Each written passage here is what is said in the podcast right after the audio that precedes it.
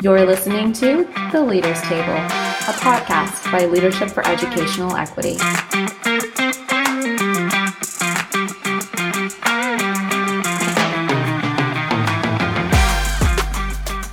Hey, Taylor. Hi, Cindy. And look who we have here a special guest. Hey, Taylor. Hey, Cindy. And hello to all you equity leaders listening out there. Hey, Jason. What are you doing here in the intro of the podcast? It's usually just Cindy and me. I know. Well, this episode is going to be a little different, so I figured it couldn't hurt to change things up even more. That's right. And for today's conversation, instead of Jason interviewing a guest at the leaders table, I actually brought along some audio from Lee's most recent virtual forum in early November, just after the results of the presidential election were kind of sort of solidified. The featured guest at the virtual forum was none other than friend of the pod, Dr. John B. King Jr. Oh, how wonderful. I love the conversation you had in a previous episode, Jason. He shared how his education journey started off a bit rough, and after getting kicked out of high school, he was lucky enough to be given a second chance at education, and then grabbed the reins and never looked back. That's so right. His hard work took him from educator to state policy leader and all the way to the White House, where he served as U.S. Secretary of Education. Now, Dr. King serves as the CEO of the Education Trust, and he's even a board member for Leadership for Educational Equity.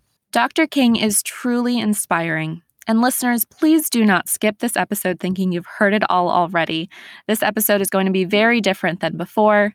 For this extra special conversation, we collected questions from Lee members from across the country in different levels of leadership to be answered by Dr. King. Yeah, his insights and wisdom here are a gift. Exactly what equity leaders and the Lee Network needed to calm the nervous energy that's been radiating throughout 2020 and lead our way forward. Well, then, Cindy, I'm going to need you to hit play right away because I need those calming and soothing vibes ASAP. Yeah, same here. All right, let's do it. Jason, will you do the honors? So gladly. Pull up a seat, everyone, and enjoy this community conversation from Lee's final virtual forum of 2020 featuring Lee members from around the country and Dr. John B. King Jr.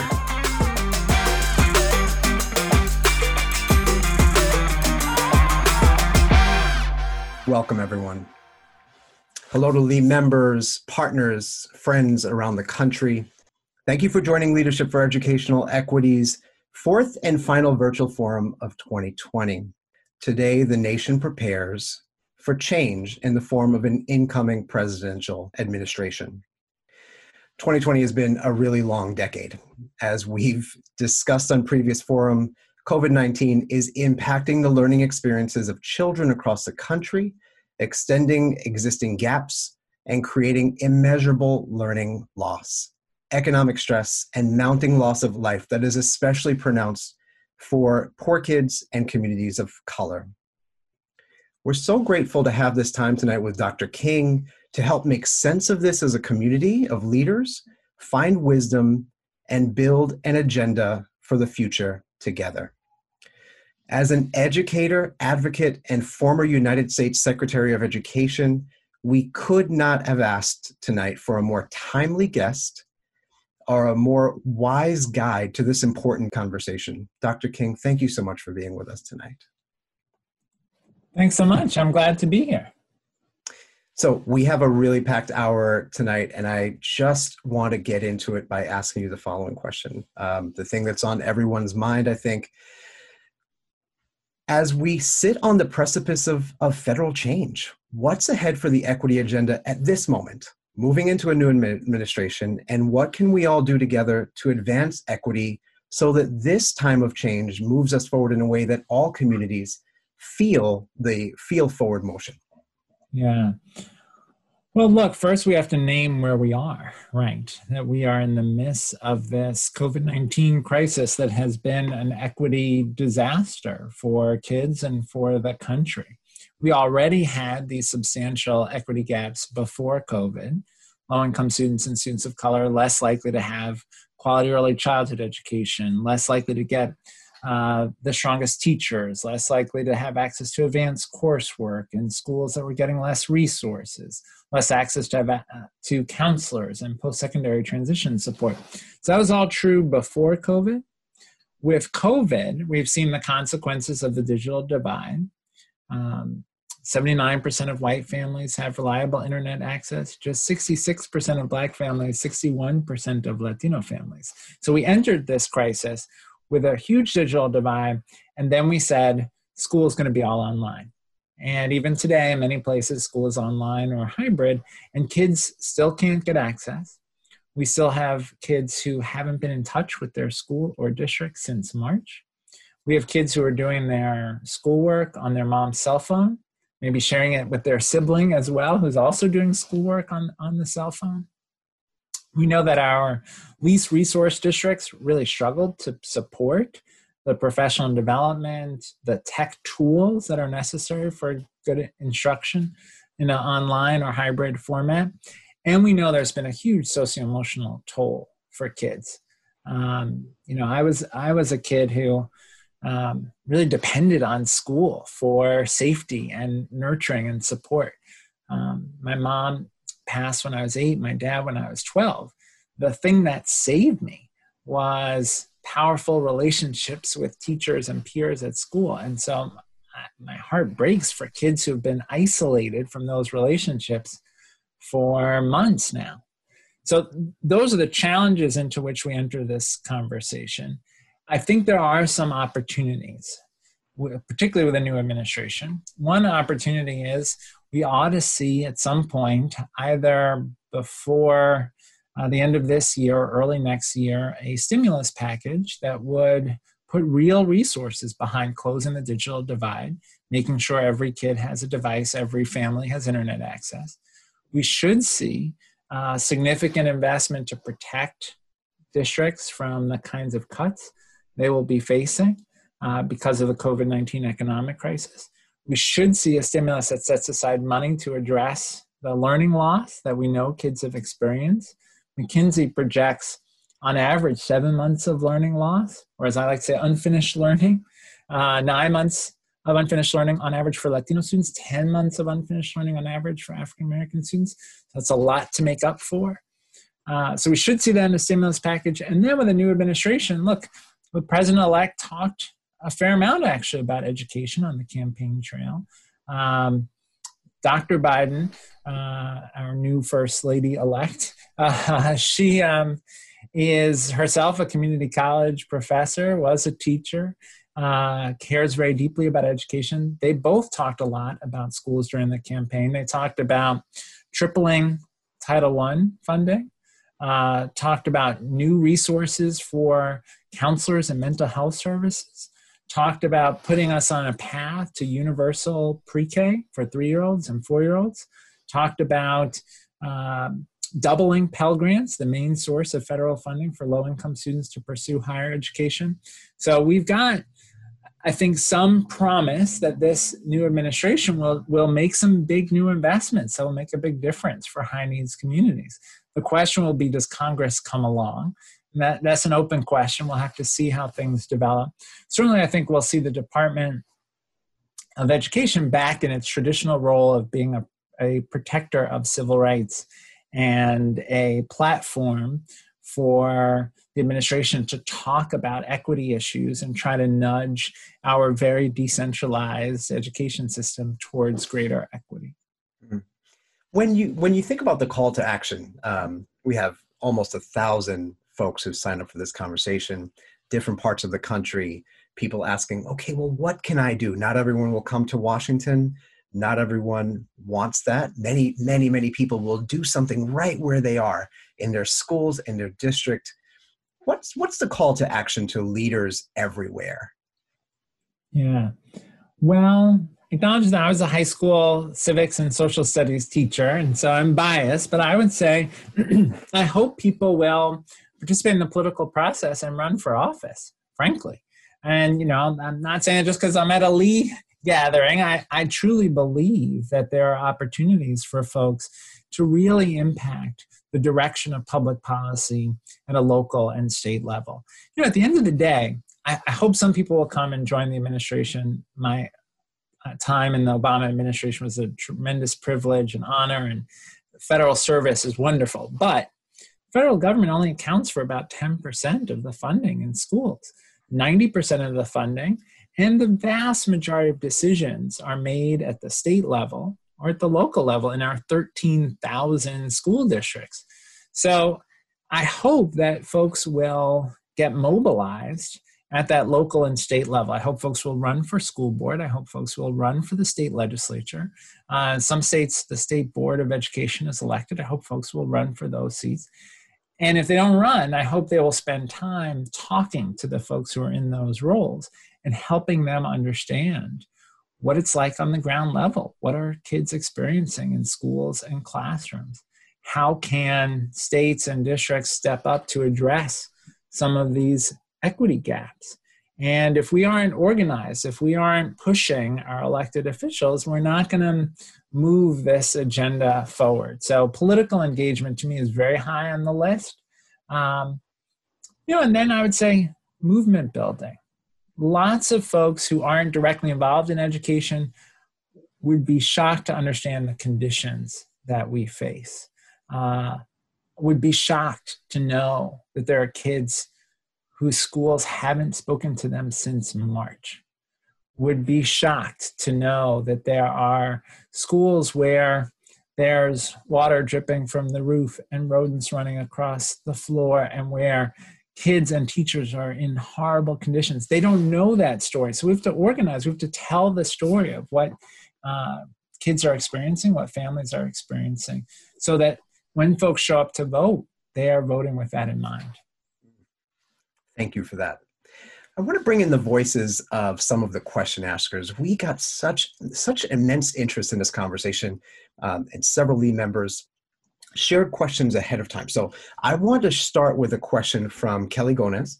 She is a, an elected school board member at LAUSD in Los Angeles, and her question centers on racial equity as schools recover and continue to deal with the impacts of COVID 19. Hi, Dr. King. It's good to see you. I hope that you and your family are well. Uh, my name is Kelly Gonez, and I am a school board member on the Los Angeles Unified Board of Education. Before that, I was a middle school science teacher and I also served as a policy advisor in the US Department of Education um, under the previous administration.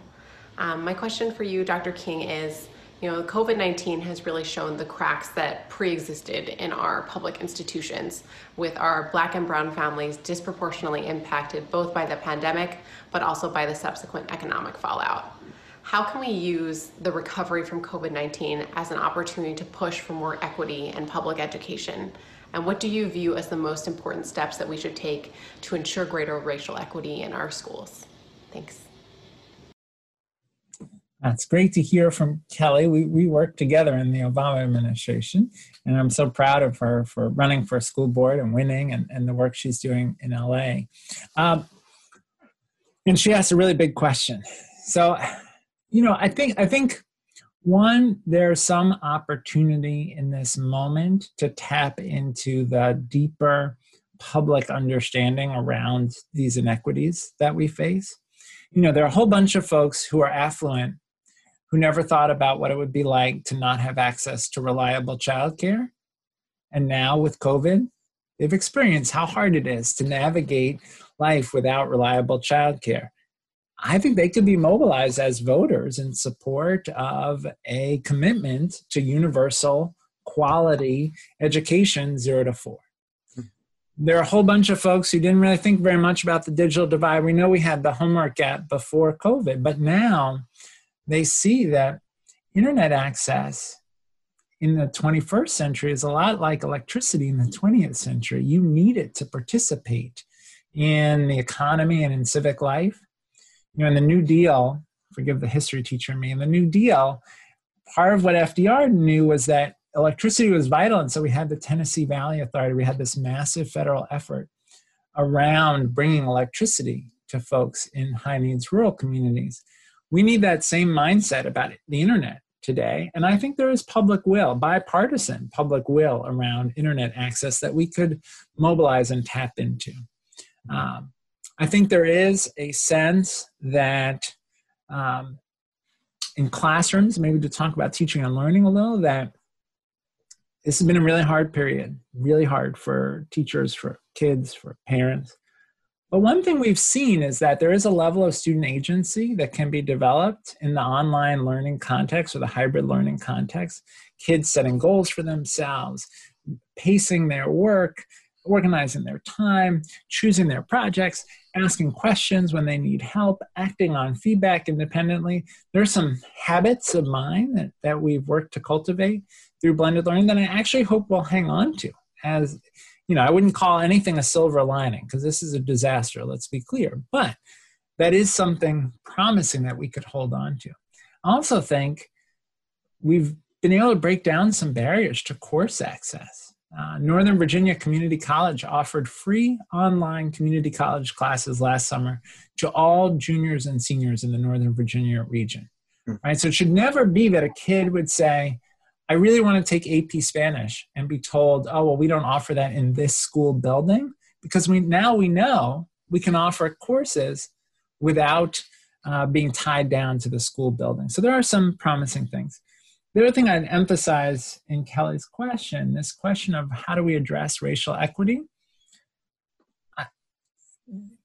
One of the things that's required in this moment is a commitment to match rhetoric with real action. Um, you know, James Baldwin would say, I don't, I, I can't believe what you say because I see what you do. We have all these folks who said Black Lives Matter, who put out statements of solidarity, but then it hasn't been followed by action. If you don't have diverse teachers, if you aren't providing a curriculum that, that gives kids an opportunity to see themselves represented. If you haven't reformed your discipline policies to eliminate racial disparities in discipline, if you aren't making sure that resources are equitably distributed within your district, then your statement of solidarity with the protesters rings hollow for me. So, the second part of Kelly's question is to, to really move a racial equity agenda, we need to kind of bring um, real substantive action to uh, the professed concerns with racial equity that we've heard from so many institutions across our society. It reminds me of the saying, um, uh, "Show me your budget, and I'll show you my show you your priorities." That's exactly right. That's exactly right. I want to move to uh, another question from another Kelly on the other side of the country. This comes from Kelly Garcia. She is president of the Ch- who you've met at a previous event. Mm-hmm, mm-hmm. Uh, she's president of the Chelsea County School Board in Chelsea, Massachusetts. And Kelly's question is going to focus on safety and logistics of returning to schools. Hello, Dr. King. My name is Kelly Garcia, and I'm the chairwoman of the Chelsea School Committee. You and I met previously in June, last June, in Washington, D.C. during a LEAD conference. So it's really great to have this opportunity to chat with you virtually this year. Um, as I mentioned, I am the chairwoman of the Chelsea School Committee, and in Chelsea, we are small but a mighty town. And unfortunately, we were hit the hardest during this pandemic. Um, and so, currently, right now, we have this tension between school leaders and teachers. Teachers are really scared of returning to the classroom and teaching. And we all know that our students learn best in the classroom. How do you recommend we navigate this dilemma? What what advice could you give us in making a decision during this time? Thank you. Great. That's a great question from Kelly and a challenging one. I, I think first we have to acknowledge the extraordinary failure of the federal government with respect to COVID over the last eight months the federal government's failure to act on COVID, failure to put in place a comprehensive system of testing and contact tracing, failure to provide clear science based guidance, failure to um, put in place reasonable public health measures like mask wearing at scale. The failure to do those things put schools and school districts in an impossible position. I just want to acknowledge that Kelly and other school board members are in an impossible situation where they're choosing between uh, terrible options, right? And it didn't have to be that way. Um, So we're here because folks didn't do what they should have. Now, how do school districts navigate? Well, I think you know we've got to focus on the science in communities where there's very rapid community spread. I think the reality is virtually all institutions will need to close. But if you look at our international peers, they have prioritized schools over everything else. Mm-hmm. So when you look at European countries, what they've said is we're going to make sure schools can stay open. We're going to close other institutions where COVID is spreading quickly, like restaurants and bars. But in the United States, we've chosen restaurants and bars over schools. So, one thing we need from a policy perspective is we need the federal government and states to lead on putting schools first in the prioritization. Two, uh, one of the things that schools are going to need to figure out is can they allocate the resources necessary? And this is easier in wealthy schools and private schools, but can they allocate the resources necessary to make sure that everyone has adequate personal protective equipment like masks, that the ventilation systems are, uh, are up to date to minimize the risk of spread within the school building? Are they able to adjust schedules and staffing so that folks are physically distanced? So, can they follow the science? Now, it would be helpful if the federal government put in more stimulus dollars so that more school districts can do that, particularly high need school districts. But you got to figure out how you, how you can execute on this on the science of what we know is preventative. And then we've got to make some choices. And we may not be able to do the same thing in all buildings. We may have to think, as some of our international peers have done, we may have to think first about bringing students with disabilities back earlier uh, because their needs are greater. Uh, we may need to think about starting with younger students because the science suggests that the rate of spread may be lower uh, when we have students in the early grades as opposed to high school students.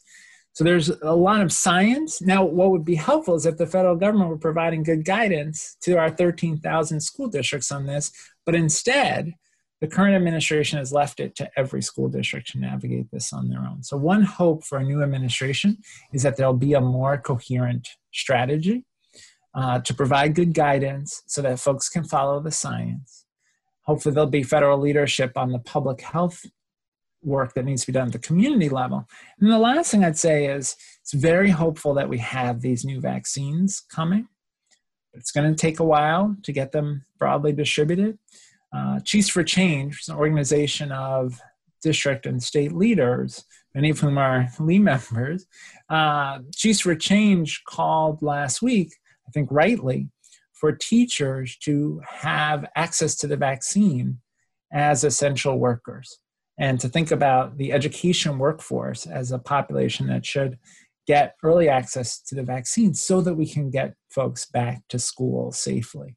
I thought that was a good recommendation, and I, I hope folks will take that up. Mm, I saw that brief as well. I also it it, it reminds me that you also are a father, um, parenting kids in school, and we hope that your family is navigating this uh, this disruption as well. Thanks. Well, I see I see the challenge firsthand. My kids are here in Montgomery County, Montgomery County Public Schools. They're virtual till at least January.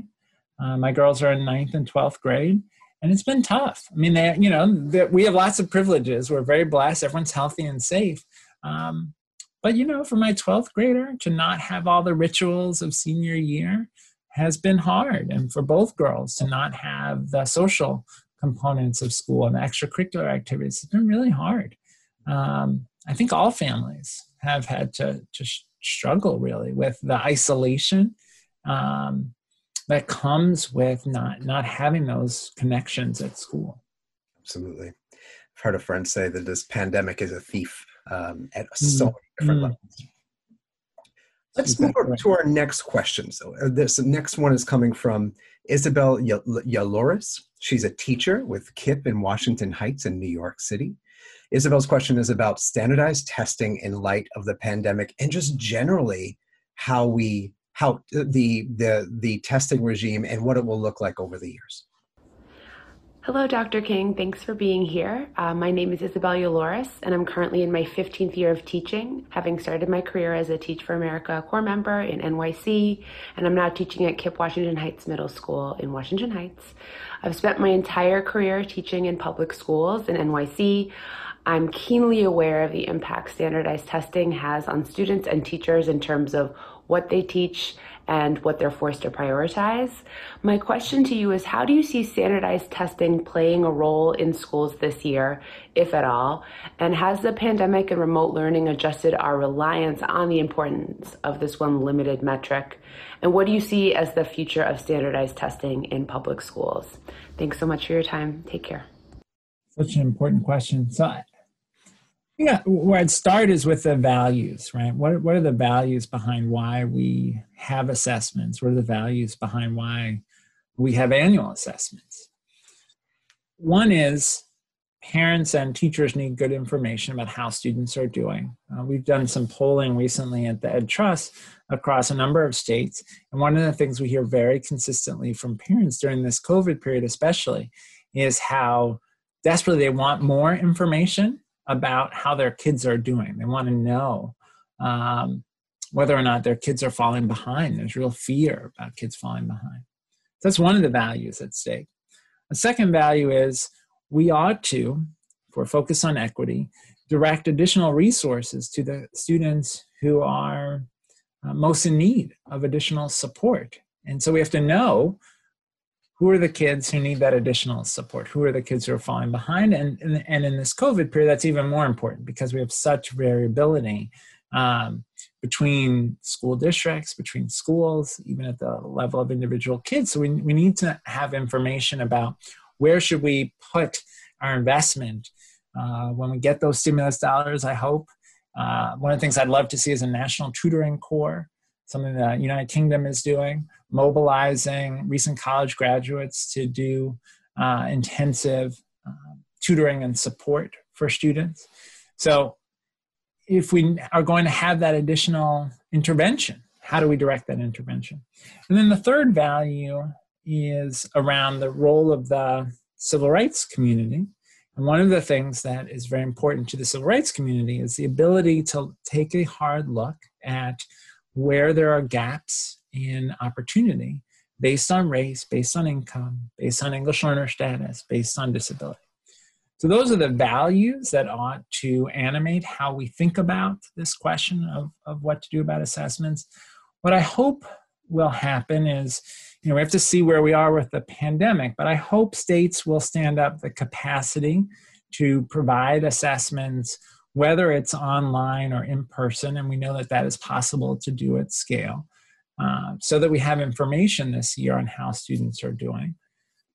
But longer term, I think there's a lot of work to do on what I would characterize as assessment innovation.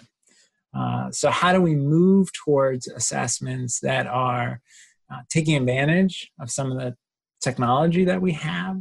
How do we move towards assessments that might be more adaptive?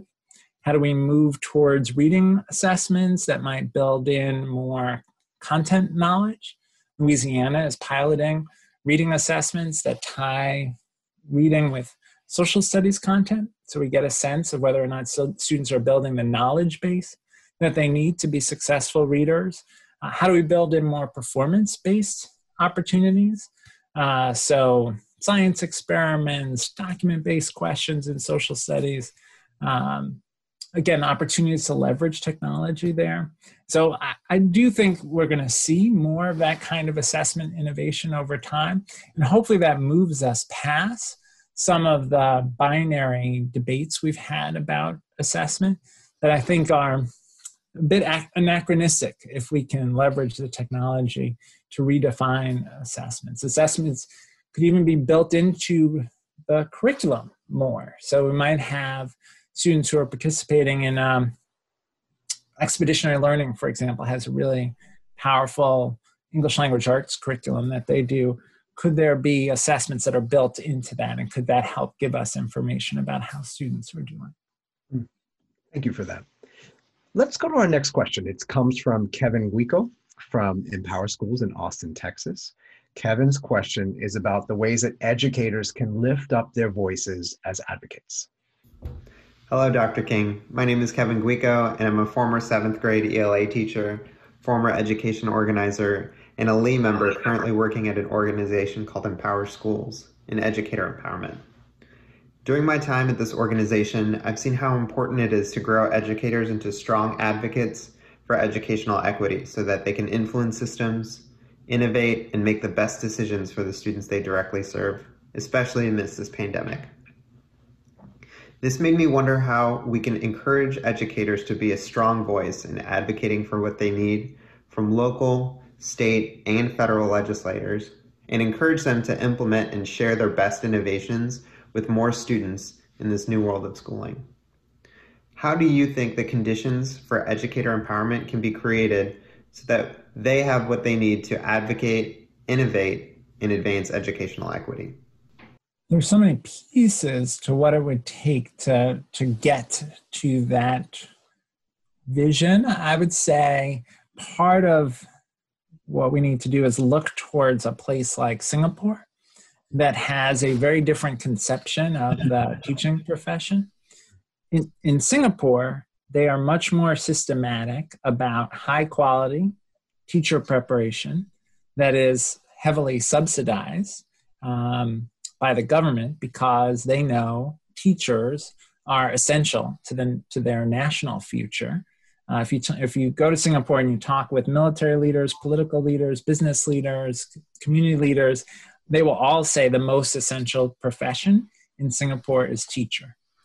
So one, one thing we could be doing is making that early investment so that teacher training includes things like work on issues of implicit bias, includes experiences in diverse communities.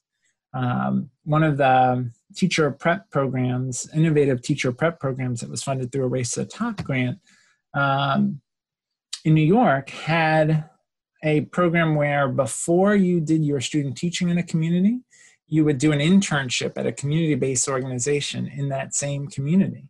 So you would get to know kids and families, not just as students, right, but as whole people and understand all the things that were going on in the community before you even went in as a student teacher. We could be doing much more at the preparation level uh, to prepare teachers to be equity advocates uh, as well as better prepared for the classroom.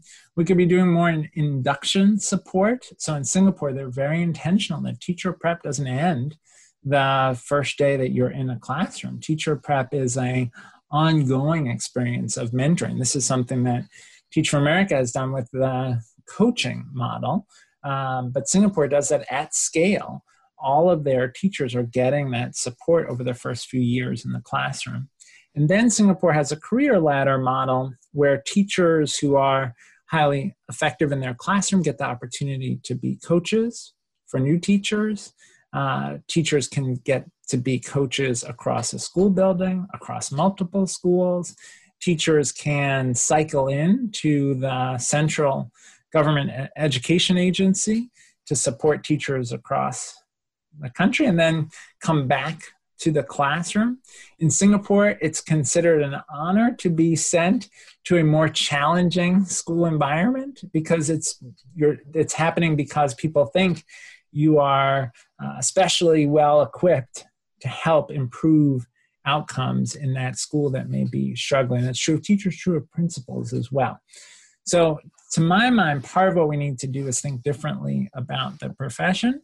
And then we need policy leaders to be much more systematic about making sure that teachers are part of the policy conversation. One of the things we did at the department when I was secretary, and, and Arne Duncan, who's my predecessor, did this as well, was to have a team of teachers from around the country, teacher ambassadors, who sat in on every policy committee meeting at the department to give the classroom perspective and who were also very much involved in the development of new initiatives.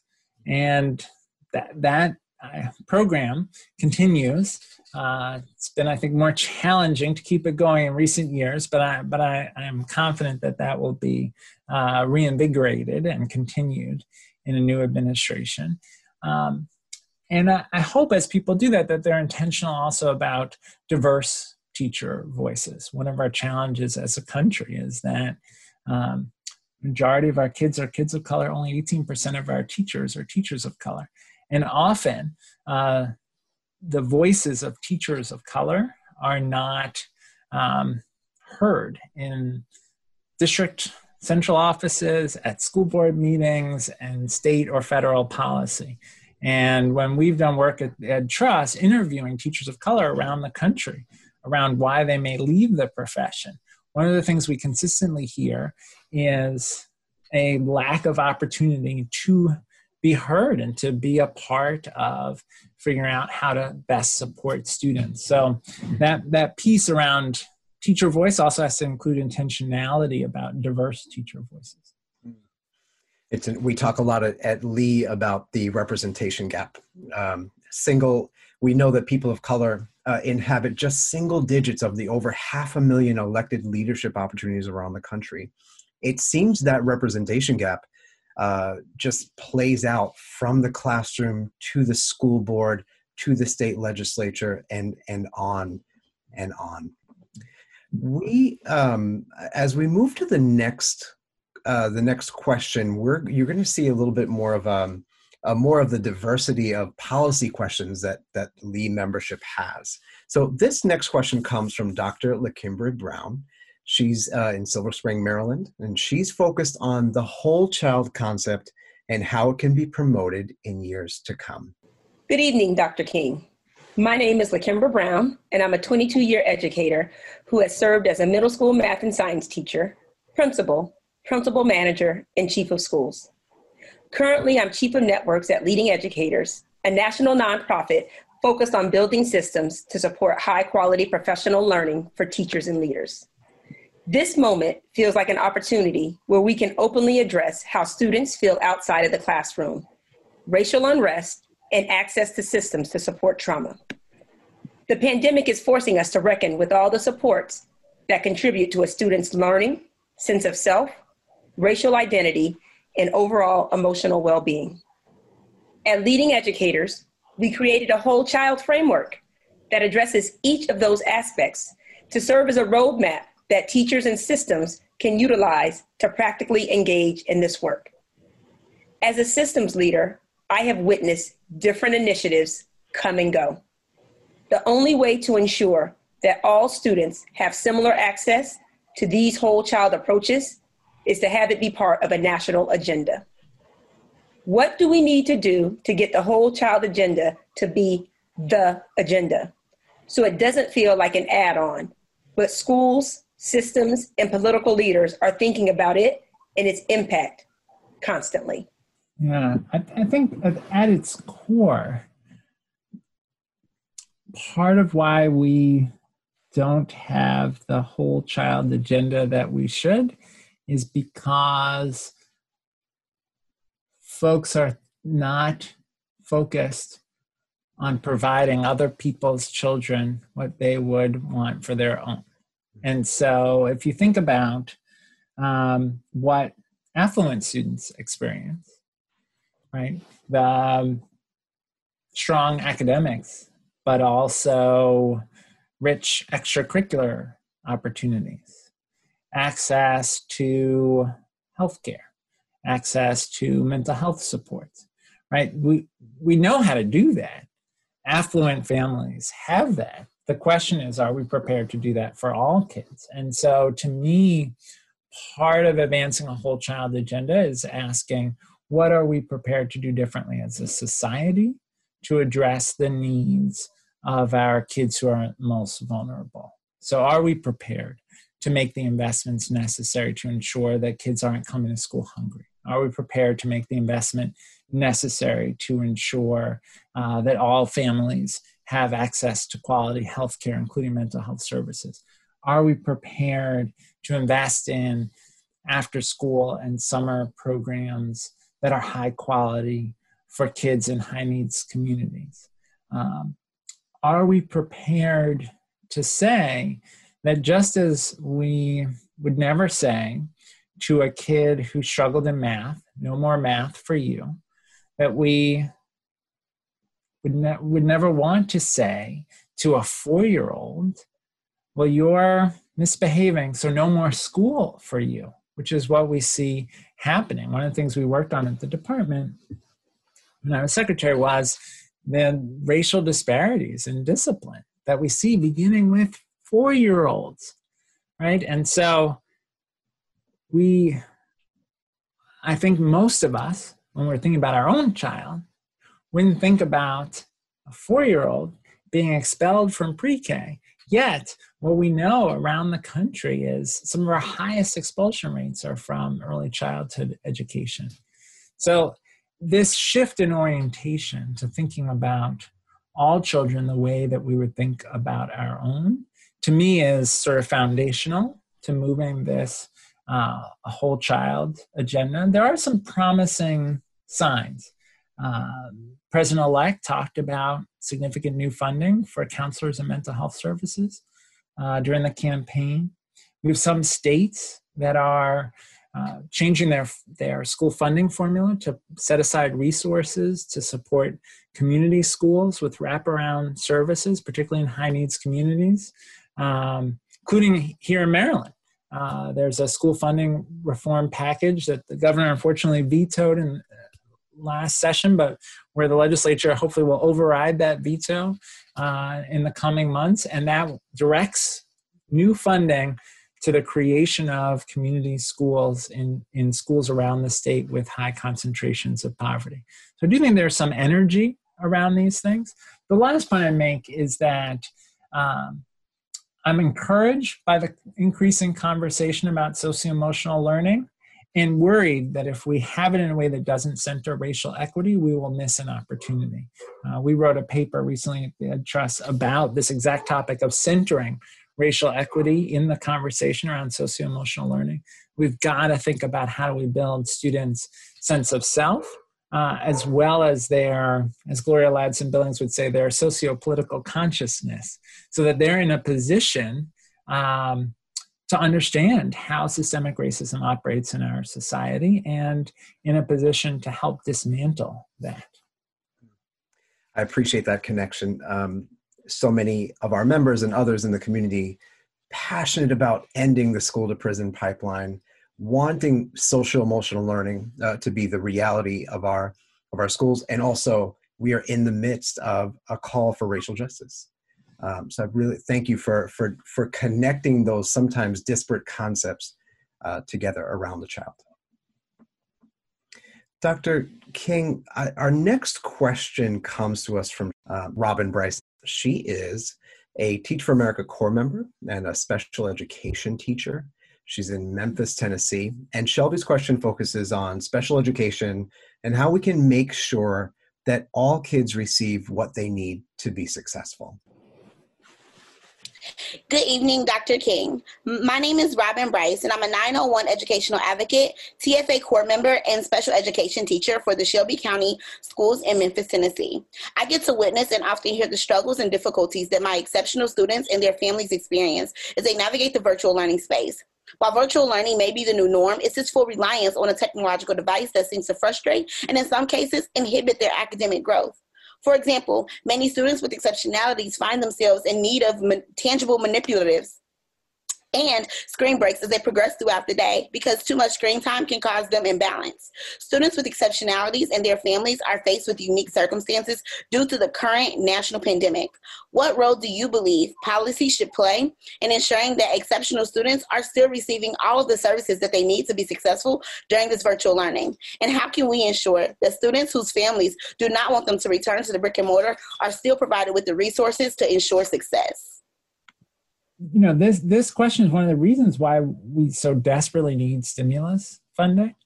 Um, districts i think particularly those that are under resourced are struggling to serve their students well generally in online learning space but it's particularly uh, challenging um, for students with disabilities and for the parents of students with disabilities so, what you'd ideally want is very intensive support for parents, um, including some kind of mental health support support group kind of experiences because it is really challenging uh, particularly if your child has very extraordinary needs uh, for parents to support their kids at home. We should be doing all we can to get services to families now some things can be done on zoom. If you're uh, dyslexic you might be able to get your wilson reading support via zoom um, but there are other services that are almost impossible to provide online. So we ought to be thinking about how do we bring some students with disabilities back to school earlier, the way some of our international peers have done. We should be thinking about how do we get providers to go out to families, uh, particularly in places where you could do things outdoors, um, so that service providers are coming to the home and doing things again socially distance everyone's staying safe but at, at the at the home or at an outdoor location um, we should be thinking about compensatory services because the reality is in some cases uh, the services won't be effectively provided during this period and by law families have a right to compensatory services when they come back and one of my fears is that affluent families who have access to lawyers and social capital, when we come back to bricks and mortar buildings, they will insist on compensatory services. That is, interventions to make up for the lost service time. And low income families may not even know that they're entitled to that. So, one of the things that, that we can all be doing as, as um, advocates is helping to ensure that families know they're entitled to compensatory services, that helping them make the ask for compensatory services. Uh, we should be asking our school boards and our superintendents what plans they are putting in place, both to address students' needs as best we can in the current circumstance, and what they're going to do to help make up for the lost service time when students come back. This is a this is a huge challenge and you know, I, again, I'm I'm hopeful that certainly during the campaign, the president-elect talked about uh, fully funding IDEA at the level that was originally intended when uh, the federal special education law passed. Uh, that would be a breakthrough level of investment in students with disabilities. I hope that happens. Thank you so much for answering both as a, from a policy perspective and from offering some real practical things to, to ask for. So sincerely appreciate that. Um, our next question is about the use of ethnic studies to engage students of mm-hmm. color. This comes to, to you from Jorge Pacheco. He's a, he sits on the on, elected to the board of trustees of the Oak Grove School District in San Jose, California. Hi, Secretary King. My name is Jorge Pacheco Jr., and I'm an elementary ethnic studies bilingual teacher in the Bay Area, the vice president for the Oak Grove School District Board of Education in San Jose, and the president of the California Latino School Boards Association. I've been working hard to bring Black, Indigenous, API, Latinx, and kids of color curriculum that reflects their ancestors, their histories, their stories, oftentimes marginalized from mainstream Eurocentric curriculum, which creates a thought in their head being, don't my people matter? Don't I matter also? Ethnic studies has proven to increase grades, graduation rates, and attendance rates for students of color who oftentimes disengage from education due to a variety of reasons, but one of them being that if they don't feel seen in their curriculum, then why engage in any curriculum? I want to change that. My question is What are your thoughts on ethnic studies being a viable solution to engaging students of color back into education? And is there political feasibility for ethnic studies being a priority for the U.S. Department of Education? What would it take to make it so? Thank you you know, there was a study done in, in New Mexico, the impact of, of ethnic studies on student performance. This was a, a study looking at Mexican American students and their experience. And one of the things that they found in that study was that the students who participated in ethnic studies had better academic achievement and higher graduation rates as a result. So, you know, I think the the idea that we ought to be doing more around ethnic studies so that students do feel seen and do have an opportunity to build, to quote Gloria Ladson-Billings again, that sort of that cultural competence uh, in their own uh, history and cultural experience um, could be quite powerful. We really should be doing that. The challenge for the federal education department is that um, the federal education department really isn't engaged in curriculum, right? Um, not even in standards. States set standards, local districts, in some cases schools, choose curricula, and the federal government's role is more overarching. So a federal administration would need to be particularly thoughtful about how they engage on this because you don't want to be in a situation of being accused of trying to impose a federal curriculum on, on the whole country in our very decentralized system.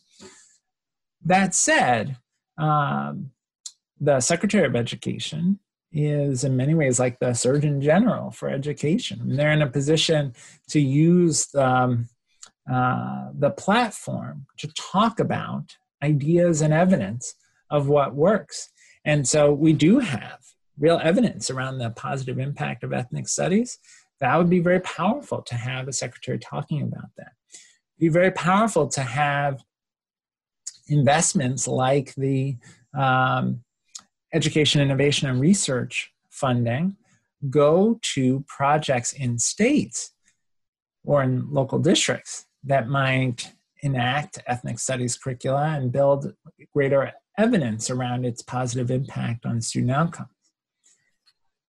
The other thing I would say is that I also hope that we are, I hope everyone on this call is involved in this, that we are hyper active and vigilant around changing the core as well. To the extent that students are going through history class, for example, and not seeing um, coursework content that, that helps them understand the role that systemic racism has played in our history, that is a missed opportunity for preparing students for citizenship. To the extent that students are going through their experience in history and they are not engaging with examples of Black excellence, Latino excellence, Asian American excellence, Native American excellence, that is a problem. And so we should think about how we make the core more representative and we should think about how do we make ethnic studies something that is not just for students to learn about their own experience but for students to learn cross culturally i would love for white students to be in an african american studies class in a uh, in a asian american studies class. I, I want students to have that exposure and there is an opportunity i think for everyone on this call to be leaders in that work of diversifying the, the teaching and learning experience in their school, in their district, in their community. So our next question actually connects to, to exactly this discussion. Shoa Field Potts, staffer here at Leadership for Educational Equity, is asking a question about movement building. Hello, my name is Charlotte Philpotts, and I am a staffer here at Leadership for Educational Equity. We are so excited to have you here with us today. Speaking personally, your presence has helped light us up for the progress that is possible. So, my question is as an organization here at Lee, we are inspired about the idea of movement building. We're supporting a diverse network of leaders to tackle injustices once and for all. Can you speak to how you've seen the movement for equity change and grow over time, and what your hopes and plans are for the years to come? Thank you. Yeah, it's a powerful question. I'm, you know, I think our our goals for equity are, in some sense, timeless. They are deeply embedded in our kind of national journey.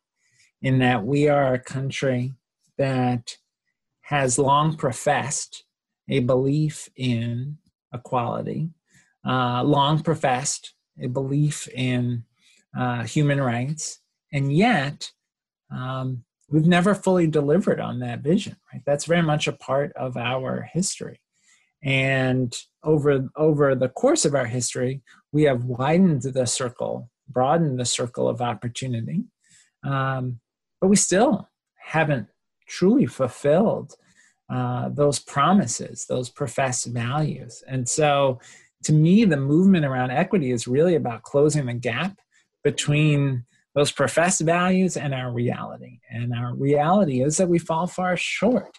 And we have, I think, a growing, and Lee is representative of this, a growing energy amongst teachers and school leaders and policymakers to have the hard conversations about race, about class, about language, about immigration status.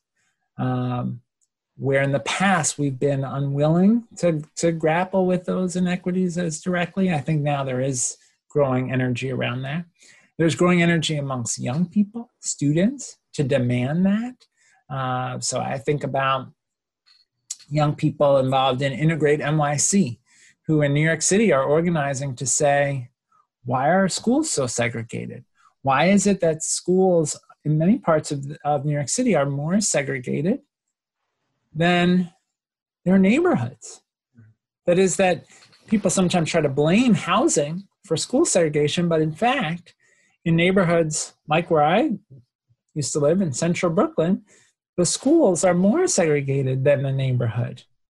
Why is that? What are we doing about that? And it's not just adults asking that, it's students asking that. So I think, you know, we've added now to this energy amongst educators, this incredible energy amongst young people, also demanding change. Uh, in Maryland, where I live in Howard County, uh, young people were a powerful organizing voice in support of a superintendent who was trying to change the school assignment patterns in the district to advance school integration. Again, young people, they want diversity in their educational experience. Uh, young people around the country are organizing around curricular change. Uh, so there's, I think, a greater energy that we can tap into.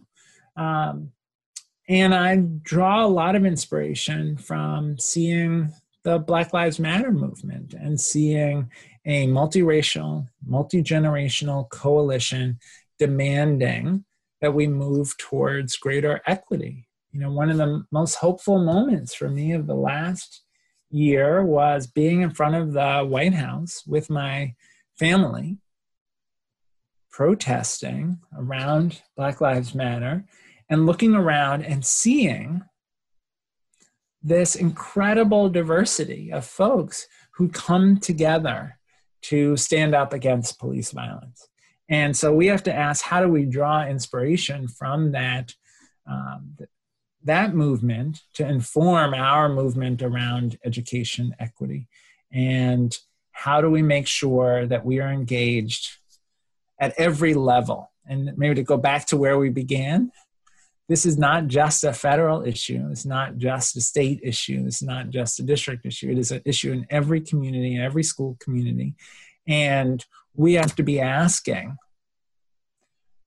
about academic achievement, about teacher assignment, about advanced coursework, about counselors, about FAFSA completion. Are we ensuring equity? And we need data to do that. But when we look at the data, we have to then determine whether we're providing equitable opportunity. And if we're not, we have to act to close those opportunity gaps. Um, but it's inspiring to be with a community of people who share that value and that sense of urgency. Indeed. Thank you so much for this. I want to open to the chat. It's been an amazingly fast hour. And so let's hear from folks who are live with us with a question as well. I'll turn it over to Cindy to bring one of those questions to us. Hi. thank you. Um, yes, thank you, Jason. Uh, Dr. King, it's been so wonderful um, hearing you answer these amazing questions. I know that we're close to time, so um, so many questions came in, but we only have time for one. Um, this one I caught my eye because it's so interesting and it just was really captivating. It's sent by someone anonymous, so whoever you are out there, thank you for submitting this question. Uh, and their question goes like this You're clearly a historian. Uh, I have enjoyed the historical references throughout the talk. Dr. King, what will historians be writing about 100 or 200 years from now about education in the 21st century? Hmm.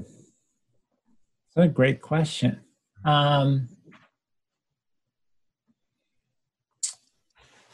Well, I I think it's up. I mean, this is gonna maybe this is gonna sound corny, but I think it's up to us to write that history, right? I, I really think we are at an incredible crossroads moment, right, where we could choose to just go back to how things were before COVID. Right? And there's and, and look, people desperately want to go back to normal, right? And and and if we're defining normal by how it was before COVID, that means we are headed back to the same stark inequities that we saw pre-COVID, right? So one version of that history is there was COVID, there was this crisis, the vaccine came, people went back to how it was before, and society continued to be deeply divided along lines of race and class, and inequities and inequality grew and undermined the long term health and well being of the society. That is one version of our history. I hope that together we can write a history that rejects that. The other version is to say COVID was a moment of real change in our society. COVID was a moment where people came away and thought about how deeply interconnected we are. That if the person at the grocery store can't take sick leave and they come to work sick, that's horrible for them. That's horrible for their family. It turns out it's horrible for the community. So, shouldn't everybody be able to take paid sick leave? Maybe COVID is the moment where we say, why is it that some kids can take 20 AP classes and other kids, their school doesn't offer any AP classes at all? And why, when we went to all virtual learning, do we keep it that way? What were we thinking? Maybe COVID is the moment where we say, no, every kid should have access to every opportunity. Maybe COVID is the moment where we say, you know, it's not okay that some people have unlimited resources in life, and other people are lined up in these car lines that you see all over the country, miles long, to get food. How, what kind of way is that to organize a society? Do you know that the 650 wealthiest billionaires in America are plus 900 billion since the start of COVID? People are lined up to get food in neighborhoods all across America, and 650 billionaires have 950 billion more dollars. Maybe this is the moment where we say, no, we have to organize our society differently. We have to organize our schools differently. We have to fulfill the vision of Brown. We have to ensure that every kid has access to a quality education, that all of our kids learn together across lines of race and class and different. And I think that is possible, possible, but it's it's up to us to to write that history. And everyone who's thinking about running for school board, everyone who's thinking about running for a state legislature, everyone who's thinking about becoming a school leader, everyone who's thinking about, well, will I stay in the classroom? I said, yes, yes, do, do whatever it is that you think is at the intersection of what you love most and what will make the biggest difference towards this version of our history that is justice advancing. Hmm. Dr. King, thank you so much for this gift of an hour. I th- we all thank you for being such a fierce articulator of the fight for equity and justice. You truly inspire all of us. Thank you. Thanks so much for the opportunity. We want to encourage everyone to follow Dr. King on social media should you have uh, any other questions for him. And of course, uh, as always, we never have quite enough time for, for these conversations. We hope that you'll continue the conversation with us in every on all of the other channels that Leadership for Educational Equity offers. And Cindy is going to rejoin us for some uh, some some next steps that are and, and opportunities. Jason, Cindy, really great work on that forum. Those were some pretty impressive questions from LEE members. Weren't they, though?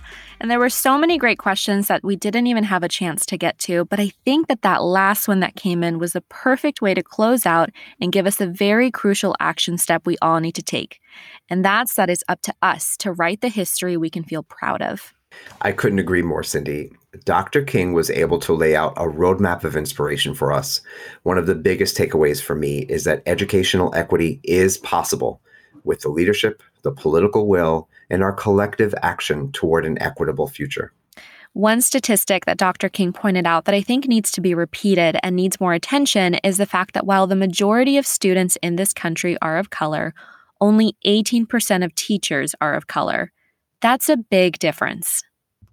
Something else Dr. King pointed out that I think is key was that federal funding only accounts for about 10% of school funding, leaving 90% of funding to be done at the state or local level. That means that when it comes to education, getting involved in local politics really is more important than ever. So many folks making the rules and policy now just don't understand what is actually happening in schools. That means the people who actually do know what's going on are going to need to organize to tell the stories of what students are experiencing. Or better yet, they could run for those local and state positions themselves. And that's exactly what this country needs, Taylor. And to echo Cindy's earlier point, I think this forum finished on a perfect note when Dr. King gave two versions of how historians could see this point in history 200 years from now. Things could simply go back to how things were before, or this could be seen as the moment where it all turned around. Maybe what we're navigating right now is our chance to embrace change and invest so that students begin to have access to every opportunity that they should. Yes, 1000%. Okay, well, this has been a long episode. We got to give these listeners' ears a break. If anyone out there was inspired by today's conversation and wants to look back at the event, read the transcript of this Leaders Table episode, or talk with a LEE coach about how you can make a difference for students, please check out the episode's show notes at educationalequity.org slash leaders table.